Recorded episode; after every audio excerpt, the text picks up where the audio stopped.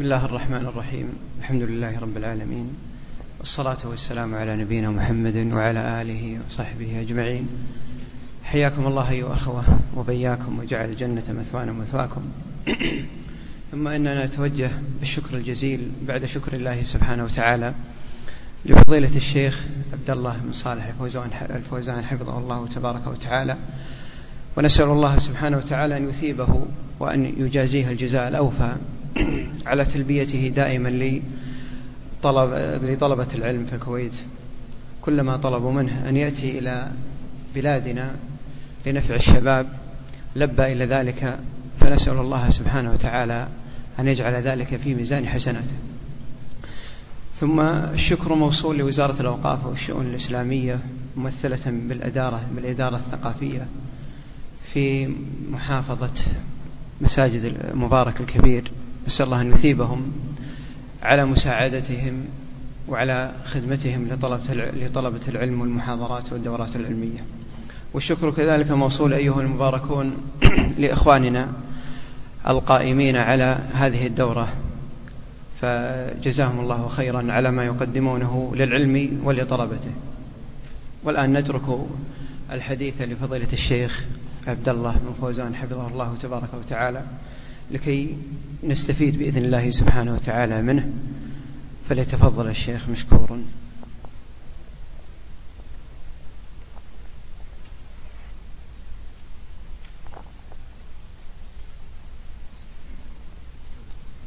بسم الله الرحمن الرحيم. الحمد لله والصلاة والسلام على رسول الله. وعلى آله وأصحابه ومن اهتدى بهداه. أما بعد ففي بداية هذا اللقاء أحييكم بتحية الإسلام. السلام عليكم ورحمة الله وبركاته. أما بعد ففي بداية هذا اللقاء يطيب لي أن أتوجه بجزيل الشكر وخالص الدعاء لوزارة الأوقاف الشؤون الإسلامية ممثلة في إدارة مساجد محافظة مبارك الكبير. وأسأل الله تعالى أن يجزل الأجر والمثوبة لكل من كان له يد طولا في إقامة هذه الدورة سواء أكان ذلك بموافقته أو بجهوده أو ببذل وقته أو ببذل ماله.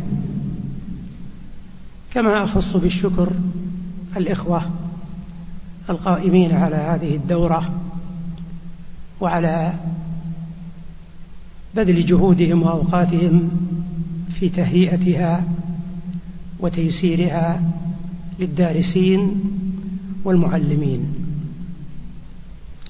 ولنبدأ بعون الله تعالى فيما أردنا شرحه وهو رسالة العلامة أبي الوفاء ابن عقيل الحنبلي المسمى فصول في مكارم الأخلاق أو في الآداب ومكارم الأخلاق المشروعة. فليتفضل. قارئ. الحمد لله رب العالمين وأصلي وسلم على نبينا محمد وعلى آله وصحبه أجمعين أما بعد. قال الشيخ الإمام القدوة أبي الوفاء علي بن عبد العقيل الحنبلي رحمه الله تعالى في فصول في كتابه فصول في الآداب ومكارم الأخلاق المشروعة. بسم الله الرحمن الرحيم. رب يسر ولا تعسر. الحمد لله رب العالمين. وصلى الله على محمد خاتم النبيين وإمام المتقين وعلى آله وصحبه أجمعين وسلم تسليما كثيرا إلى يوم الدين. هذه نبذة من فصول الآداب ومكارم الأخلاق المشروعة من تأليف الشيخ الإمام القدوة أبي الوفاء بن عقيل رحمه الله تعالى. فصل السلام المبتدأ يكون من الماشي على القاعد ومن الراكب على الماشي والجالس والابتداء به سنة. وإذا سلم الواحد من الجماعة المشاة أو الركاب اجزى عن الجماعة وإذا رد واحد من الجماعة من الجلوس اجزى عن الجماعة. وصفة السلام سلام عليكم وصفة الرد وعليكم السلام والزيادة المأمور بها المستحبة ورحمة الله وبركاته ولا يستحب الزيادة على ذلك. ويستحب للمسلم أن يقتصر على قول سلام. ويستحب للمسلم المسلم. ويستحب للمسلم أن يقتصر على قول سلام عليكم ورحمة الله ليترك للمجيب الزيادة المأمور بها وهي قوله وبركاته بأحسن منها أو, أو ردها. وإذا سلم ثم حال بينه وبين من سلم عليه شجرة أو جدار ثم التقوا عاد ثم التقوا عادت سنة السلام. كذلك كان أصحاب النبي صلى الله عليه وسلم ورضي عنهم. ويكره السلام على شواب النساء فإن ذلك يجلب جوابهن وسماع أصواتهن وعساه يجلب الفتنة. وكم من صوت جر هوى وعشقا ولا بأس بالسلام على العجائز ولا بأس بالسلام على العجائز والبارزات لعدم الفتنة بأصواتهن. ولأن ولأن ولأن البرزة تحتاج إلى السلام عليها ورد سلامها وللحاجة تأثير بذلك لجواز النظر إلى وجه المرأة للشاهد ليحفظ الحلية فيقيم الشهادة. يقول المؤلف رحمه الله تعالى بعد الحمد لله والصلاة على الرسول صلى الله عليه وسلم يقول هذه نبذة من فصول الآداب ومكارم الأخلاق المشروعة. قولها الآداب جمع مفرده أدب مثل أجل وآجال وعمل وأعمال. والعلماء لهم في تعريف الأدب أساليب متعددة. ولكنها تجتمع في مصب واحد. ومن أحسن التعريف للأدب تعريف الحافظ ابن حجر رحمه الله عندما قال الأدب استعمال ما يحمد قولا وفعلا. استعمال ما يحمد قولا وفعلا. وقوله ومكارم الأخلاق المكارم جمع مكرمة. والمكرمة في الأصل هي فعل الخير هي فعل الخير. وقولنا مكارم الأخلاق من إضافة الصفة إلى الموصوف لأن الأصل والأخلاق الكريمة. فالأخلاق موصوف والكريمة صفة. فلما قال مكارم الأخلاق أضيفت إيش؟ الصفة إلى الموصوف.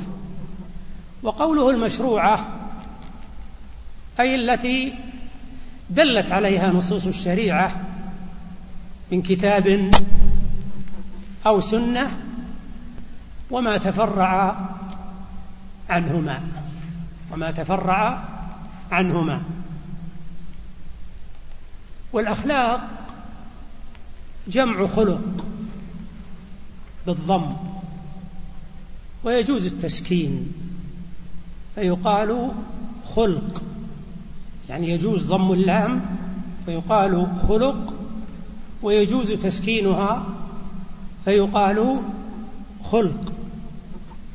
والخلق هو سجية الإنسان وطبيعته التي جبل عليها وخلق عليها. هذا معنى الخلق. فالخلق فالإنسان ينشأ على أخلاق. على أخلاق قد تكون الأخلاق هذه حسنة وقد تكون سيئة. مثلا بعض الناس من صغره نعم ينشأ على خلق الرفق والتؤدة. هذا يقال خلق لأنه اسم لسجية الإنسان التي طبع عليها. وبعض الناس مثلا ينشأ على خلق العجلة. نص منه من مثل ما يقولون من يومه صغير. ها؟ وعنده عجلة.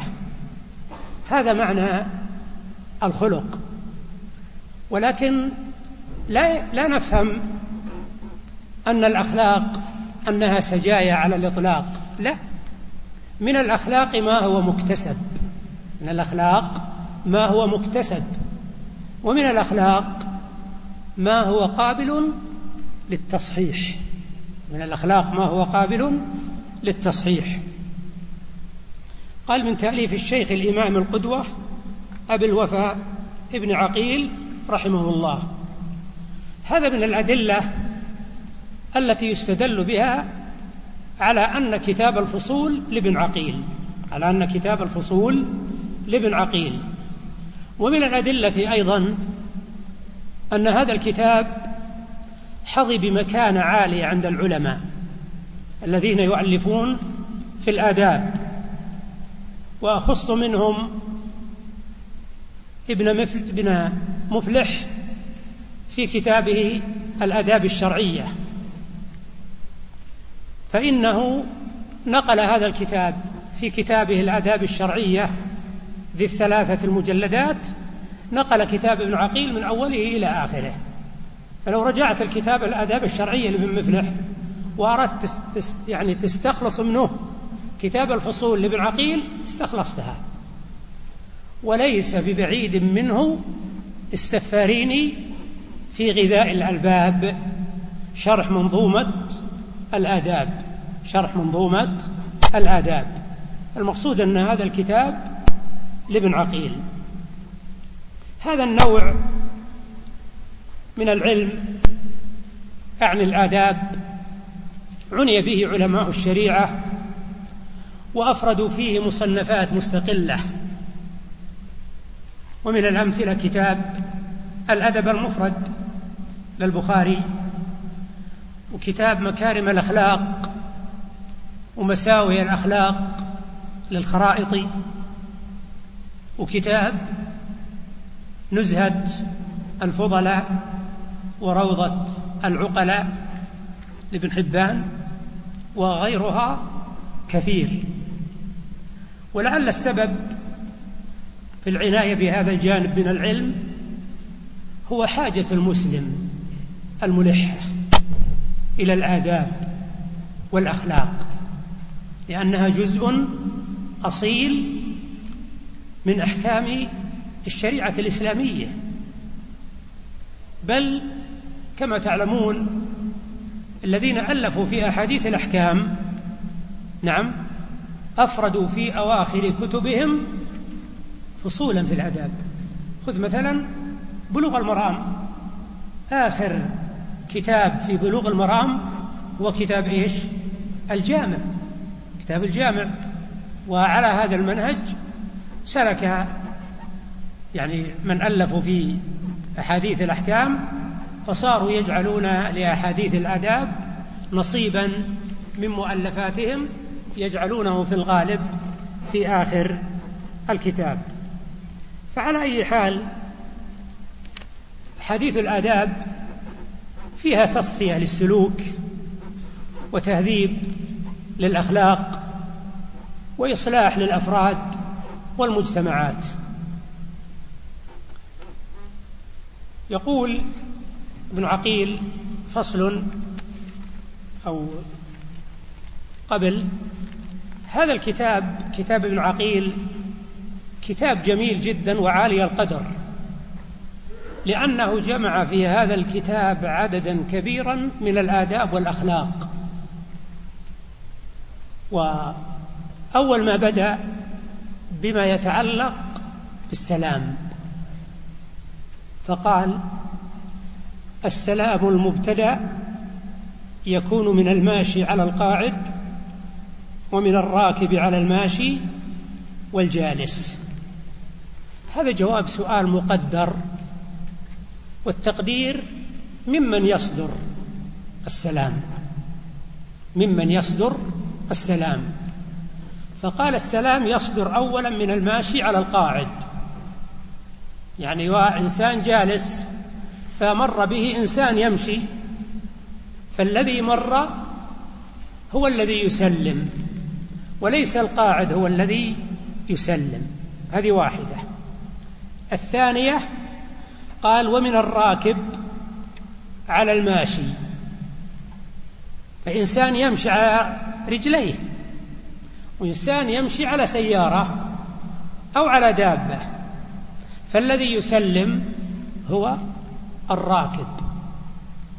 الصورة الثالثة قال ومن الراكب على الجالس يعني من باب أولى ولا لا؟ إذا كان الماشي الماشي يسلم على الجالس فالراكب من باب أولى أنه يسلم على الجالس.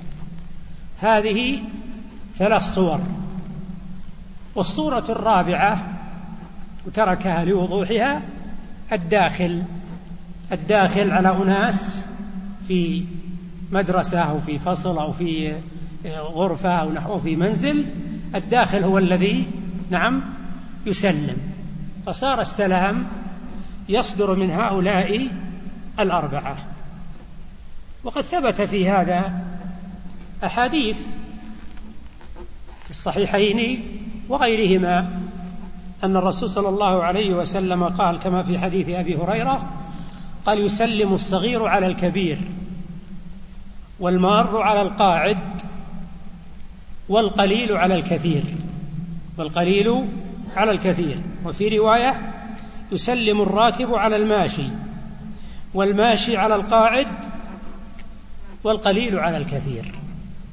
هذا الحديث برواياته دلنا على من يصدر منهم السلام. قال والابتداء به سنة. هذا بالإجماع. نقل ابن عبد البر النووي وغيرهما من أهل العلم الإجماع على أن الابتداء بالسلام سنة يعني مستحب. لكن هذا الإجماع فيه نظر. فقد ذكر ابن مفلح في الآداب الشرعية عن الشيخ الإسلام ابن تيمية رحمه الله القول بالوجوب في مذهب الإمام أحمد وغيره. يعني في قول بالوجوب في مذهب الإمام أحمد وغيره. ونقل الوجوب أيضا عن الظاهرية. والظاهر أن دليل الوجوب بين لأن الرسول صلى الله عليه وسلم قال في حق المسلم على أخيه قال وإذا لقيته فسلم عليه. بل قبل هذا قول الله تعالى هذا طبعا في الرد وإذا حييتم بتحية فحيوا بأحسن منها أو ردوها. لكن الجمهور من أهل العلم على أن الابتداء بالسلام سنة سنة. فتكون النتيجة إن صح الإجماع فهو مخصص نعم لل يعني مخرج للصيغة عن عن الوجوب عن صيغة فسلم عليه. إن صح الإجماع. وإلا فالقول بوجوب ابتداء السلام ها فيه وجاهة. قول بوجوب ابتداء السلام فيه وجاهة. لكن إن صح الإجماع نعم فيكون الابتداء بالسلام إيه؟ سنة. يكون الابتداء بالسلام سنة. وإذا سلم الواحد من الجماعة المشاة أو الركاب أجزأ عن الجماعة. هذا قول الجمهور من أهل العلم. قول الجمهور من أهل العلم أنه إذا مر جماعة يمشون خمسة أو ستة واحد جالس سلم واحد منهم سلم واحد منهم كفى على رأي الجمهور. ولا يلزم أن يسلم كل فرد منهم. هذا بالنسبة للمشاة. كذلك أيضا الركاب. لو مر جماعة مثلا ركاب راكبين راكبين سيارة أو أو دابة فسلم واحد منهم. سلم السائق مثلا والبقية ما سلموا. فعلى هذا القول أنه يجزي ويكفي. قال وإذا رد واحد من الجماعة من الجلوس أجزأ عن الجماعة. الآن من هم الجماعة؟ ها؟ الجلوس يعني المسلم عليهم. يعني نفرض أن المسلم واحد مثلا ولكنه مر سلم على جماعة خمسة ستة جالسين مثل المسألة اللي قبله. إذا رد واحد منهم ها فإنه يكفي فإنه يكفي. هذا رأي الجمهور من أهل العلم جمهور من أهل العلم ويستدلون بحديث أبي داود الذي رواه أبو داود عن علي رضي الله عنه أن النبي صلى الله عليه وسلم قال يجزئ من الجماعة إذا مروا أن يسلم أحدهم ويجزئ عن الجماعة أن يرد أحدهم. يجزئ من الجماعة إذا مروا أن يسلم أحدهم. ويجزئ من الجماعة أن يرد أحدهم. هذا هو عمدة القائلين بإجزاء سلام الواحد عن الجماعة ورد الواحد أيضا عن إيش؟ عن الجماعة. لكن هذا الحديث ضعيف. حديث هذا ضعفه أهل العلم. فيبقى الرجوع إلى الأصل. الرجوع إلى الأصل. أما بالنسبة لابتداء السلام فالأفضل أن يسلم الجميع. الأفضل أن يسلم الجميع. أما بالنسبة إلى الرد فقد ذهب أبو يوسف صاحب أبي حنيفة إلى أنه يجب على الجماعة أن يرد كل واحد منهم. ورجح هذا الإمام الطحاوي. رجح هذا الإمام الطحاوي. رجح هذا القول أنه يرد عن الجماعة أن الجماعة كل واحد منهم ملزم بالرد. إذا صارت المسألة منطلقة منين؟ لما كان ابتداء ابتداء السلام سنة صار الأفضل أن يسلم الجميع. لكن لما كان الرد واجبا صار الأفضل أن يرد إيش؟ كل واحد من الجميع. هذا هو التقرير الذي نرجو أن يكون هو الصواب في هذه المسألة. طيب بقي نقطة بسيطة قبل ننتقل عن النقطة هذه. على قولهم أنه إذا رد واحد من الجماعة كفى يقولون ولو كان صبيا. ولو كان صبيا. يعني لو كانوا الجماعة الجالسون خمسة رجال ومعهم صبي. ما واحد منهم رد السلام اللي رد السلام هو الصبي.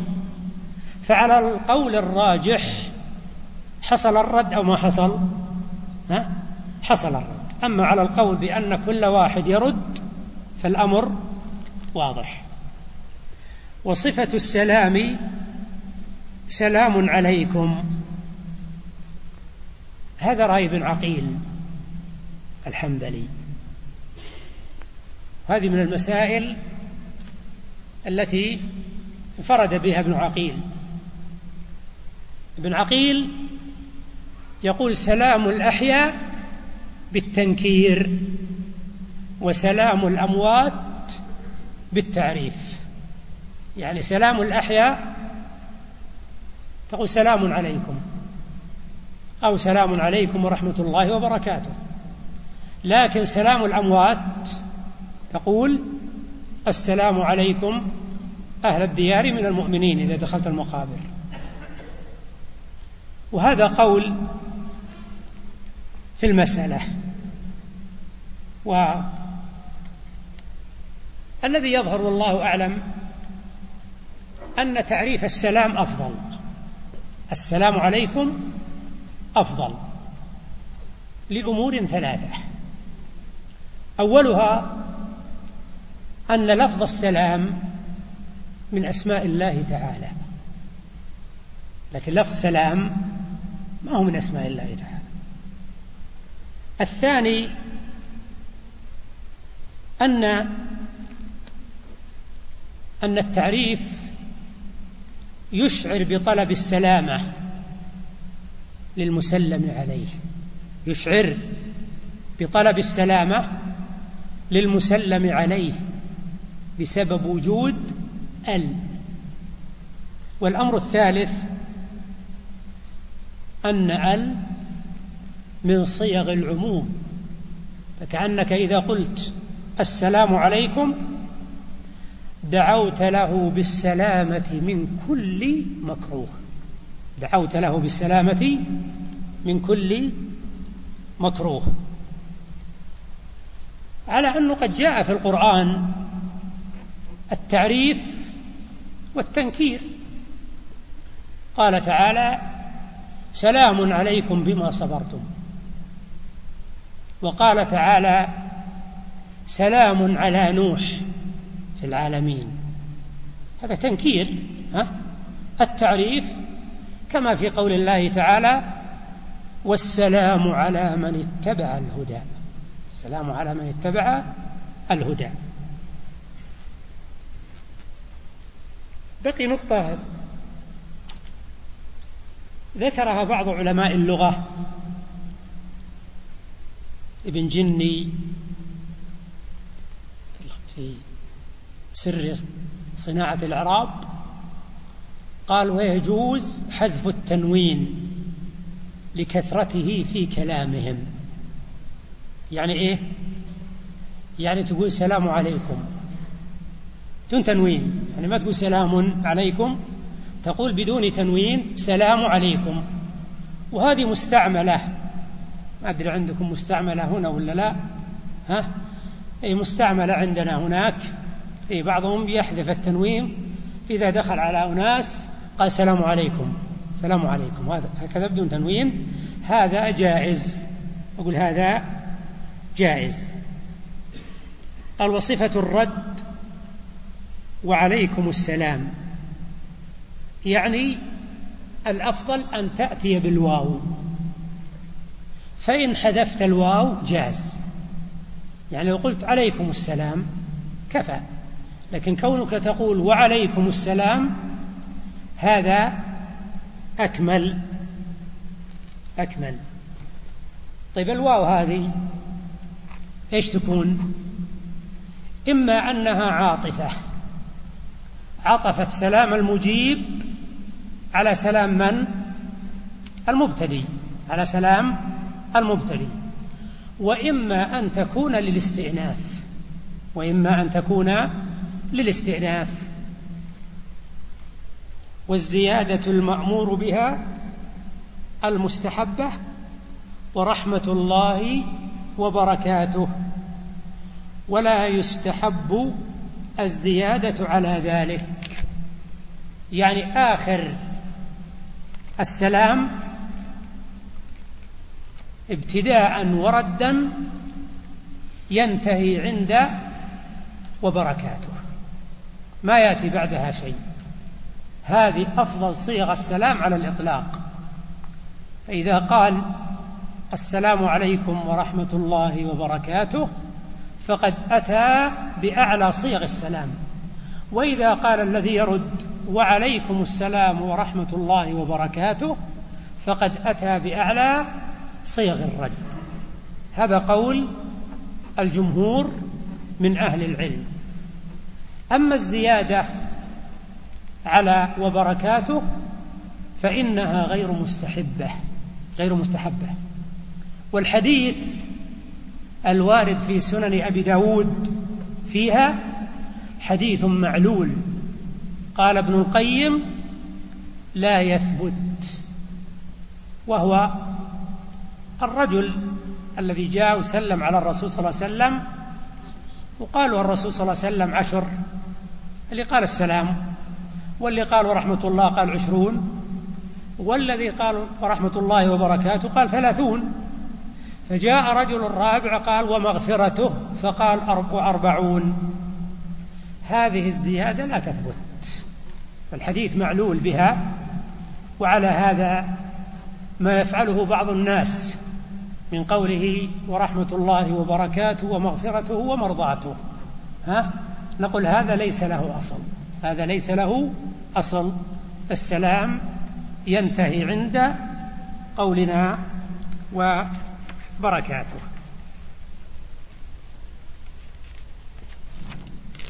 قال ويستحب للمسلم أن يقتصر على قول سلام عليكم ورحمة الله ليترك للمجيب الزيادة المأمور بها وهي قوله وبركاته بأحسن منها أو ردها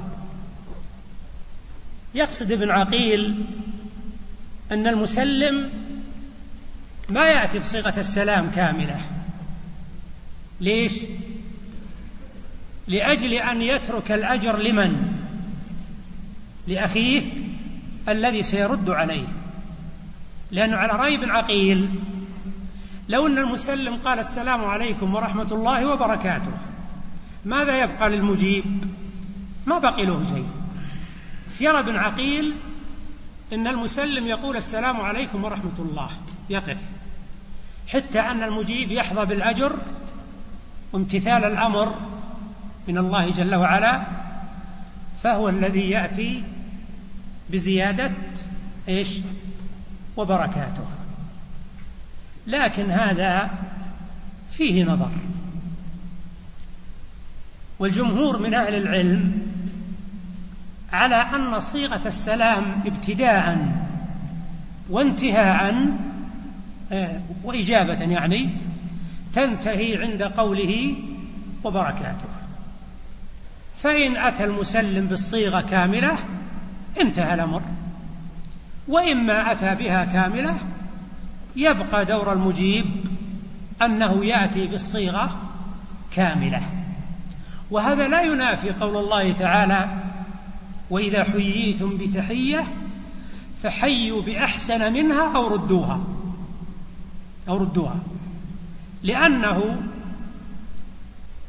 إن كان المسلم ما كمل الصيغة وكملها المجيب يقال إن المجيب الآن رد التحية بأحسن منها. كذا؟ وإن كان المسلم رد الصيغة المسلم أكمل الصيغة نعم ورد المجيب بمثلها انتهى الأمر. ما, ما أمام المجيب شيء. قول ابن عقيل هذا يعني فيه نظر لأنه مخالف لنصوص الشريعة الدالة على أن ابتداء السلام ورد السلام أن مجراها إيش؟ واحد. ولهذا ابن كثير عند الآية هذه اللي هي آية وإذا حييتم بتحية قال فإذا أو فإن بلغ المسلم غاية السلام رد المجيب بمثل ما قال. رد المجيب بمثل ما قال. قال وإذا سلم ثم حال بينه وبين من سلم عليه شجرة أو جدار. ثم التقوا عادت سنة السلام. كذلك كان أصحاب النبي صلى الله عليه وسلم ورضي عنهم. هذا ورد في حديث أبي هريرة رضي الله عنه أنه قال يعني أبا هريرة. قال إذا لقي أحدكم أخاه فليسلم عليه فإن حال بينهما شجرة أو جدار أو حجر شجرة أو جدار أو حجر ثم لقيه فليسلم عليه أيضا. هذا معنى قول ابن عقيل كذلك كان أصحاب رسول الله صلى الله عليه وسلم ورضي عنهم وهذا الحديث مروي مرفوعا وموقوفا. وإسناد المرفوع أحسن حالا من إسناد الموقوف. إسناد الموقوف. المقصود أنه دليل على أنه مثلا إذا كان شخصان يمشيان بعدين صار قدامهم سيارة والطريق ضيق ما يقدرون يروحون كلهم مع جهة واحدة. كذا واحد راح مع جهة وواحد راح مع جهة الثانية. فلما تعدوا السيارة التقوا مرة ثانية لأنهم أصلهم أخوياهم يمشون جميع يسولفون. فإذا التقوا إيش يقول ابن عقيل؟ يقول عادة سنة السلام. فإذا التقيا ها؟ من الذي يسلم؟ خيرهم الذي ها؟ يبدأ بالسلام. خيرهم الذي يبدأ بالسلام. وأحسب أن هذه من السنن إيش؟ المهجورة. أحسب أن هذه من السنن المهجورة. فلتحيا هذه السنة. طيب انتقل الشيخ رحمه الله إلى مسألة مهمة وهي مسألة السلام على النساء. السلام على النساء. ما حكم السلام على النساء؟ نعم. الشيخ هنا يفرق بين الشواب وغير الشواب. وكما هي القاعدة يا إخوان في الشريعة التي نحتاجها هنا قاعدة في الأصول في باب القياس أن الحكم يدور مع العلة وجودا وعدما.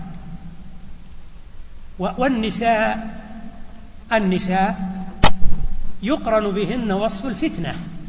وصف الفتنة كما دل على هذا أقول سنة الرسول صلى الله عليه وسلم وحديثه. فمعنى هذا القاعدة الآن التي سنضعها درسنا اليوم إن كان السلام على المرأة مظنة فتنة يترك. كذا. وإن كان السلام ليس مظنة فتنة فلا بأس به. فلا بأس به.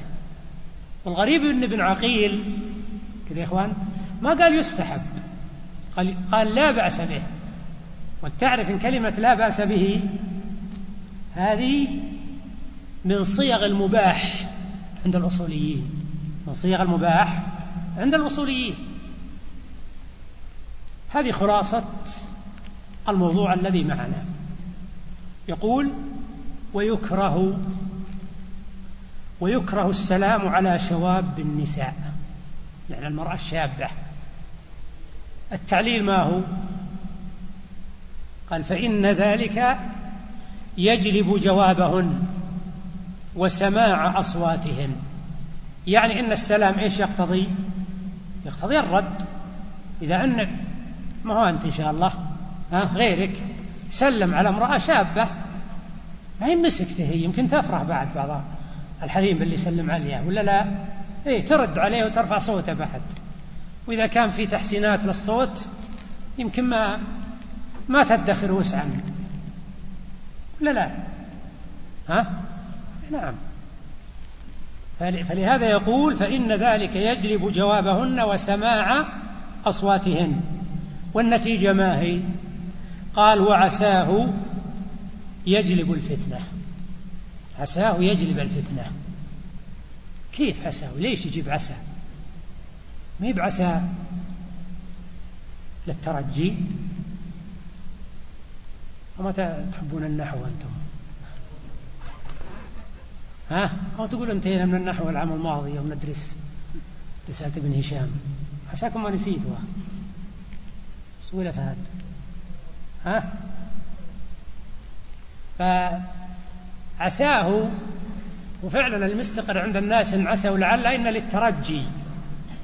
لكن تجي المعنى آخر يغفل عنه بعض الطلاب اللي هو التوقع. توقع الأمر المخوف.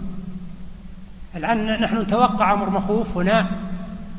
ولهذا تجد من أمثلة النحويين يقولون لعل العدو قادم. يصلح هذا لعل العدو قادم. ما هو ترجي هنا. هذا توقع مخوف. مثل اللي معنا الآن. وعساه يجلب الفتنة. أنا جبت هذه لكم على أساس أخشى بعض الطلاب يقول ليش المؤلف يجيب عسى هنا؟ فلعلكم فهمتم الجواب. ها؟ قال وكم من صوت جر هوى وعشقا هذا واضح. قال ولا بأس بالسلام بالسلام على العجائز. جمع عجوز. والبارزات. البارزات جمع بارزة وبرزة. والبارزة من النساء هي المرأة العفيفة شوف يقولون العلماء العفيفة ها؟ هي المرأة العفيفة التي أسنت وصارت تخرج للرجال. إذا كم عندنا من قيد؟ قيدين. الأول أن عفيفة والثاني إنه أسنت. وعلى هذا هل يتصور في, في, في الشواب أن المرأة تكون بارزة؟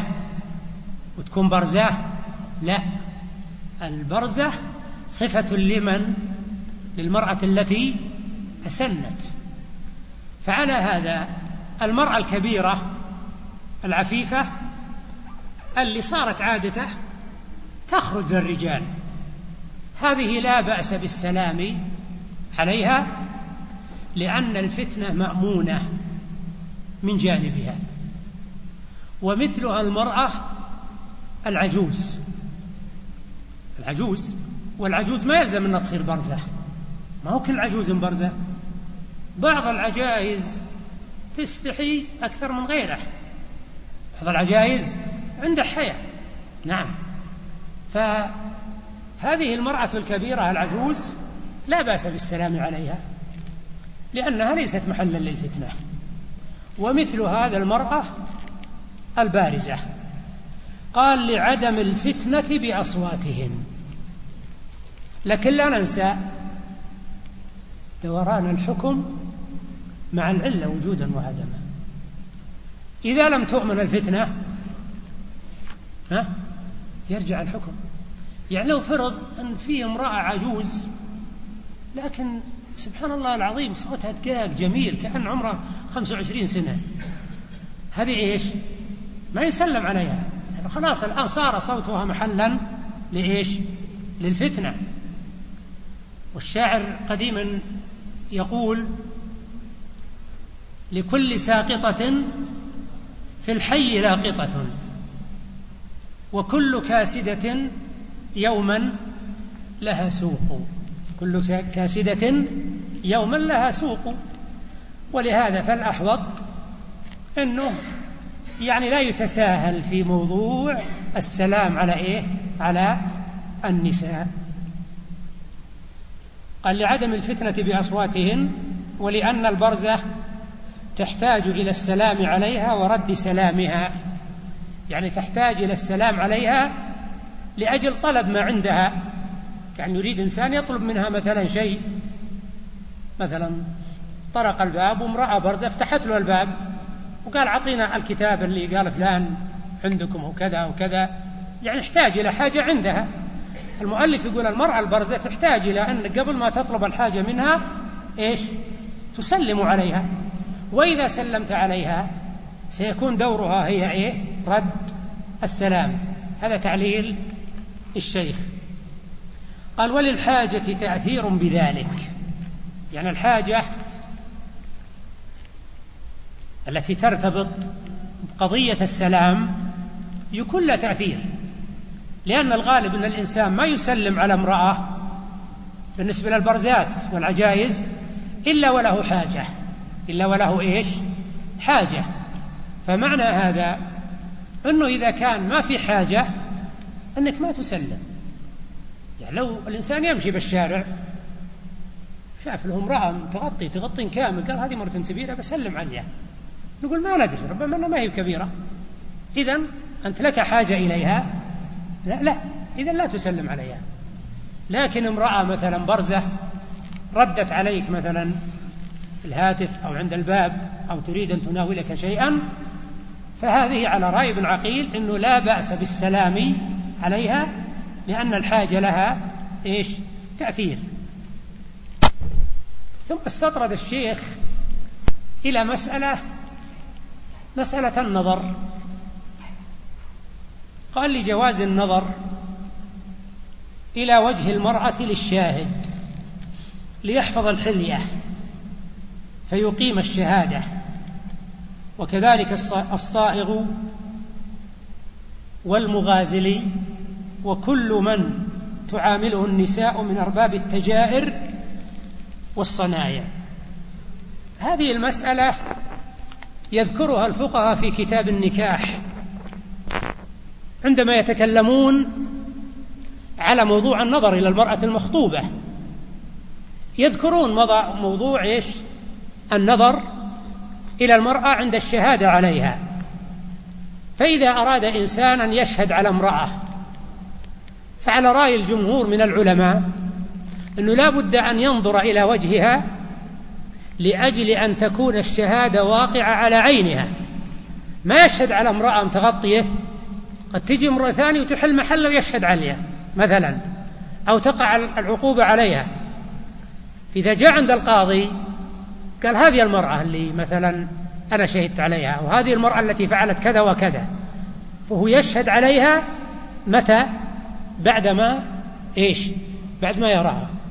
هذه نص عليها الفقهاء في الموضوع المشار إليه. ثم طردوا القاعدة في أبواب المعاملات. قال وكذلك الصائغ والمغازلي المغازل اللي غزل القطن ويخلص القطن من الحب. هذا المغازلي. وكل من تعامله النساء من أرباب التجائر. التجائر جمع. مفرده تجارة والصنايع مفرده صناعة. فعلى رأي الجمهور أنه لا بأس أن ينظر الرجل إلى المرأة التي يريد أن يعاملها. وقالت المالكية لا يشرع النظر إلى المرأة في أبواب المعاملات. وهذا في نظري قول قوي. قول قوي. إذ ليس هناك حاجة تدعو إلى النظر في أبواب المعاملات. فالأصل في النظر هو إيش؟ الحظر. ولا يباح منه إلا ما دلت عليه نصوص الشريعة ما دلت عليه نصوص الشريعة.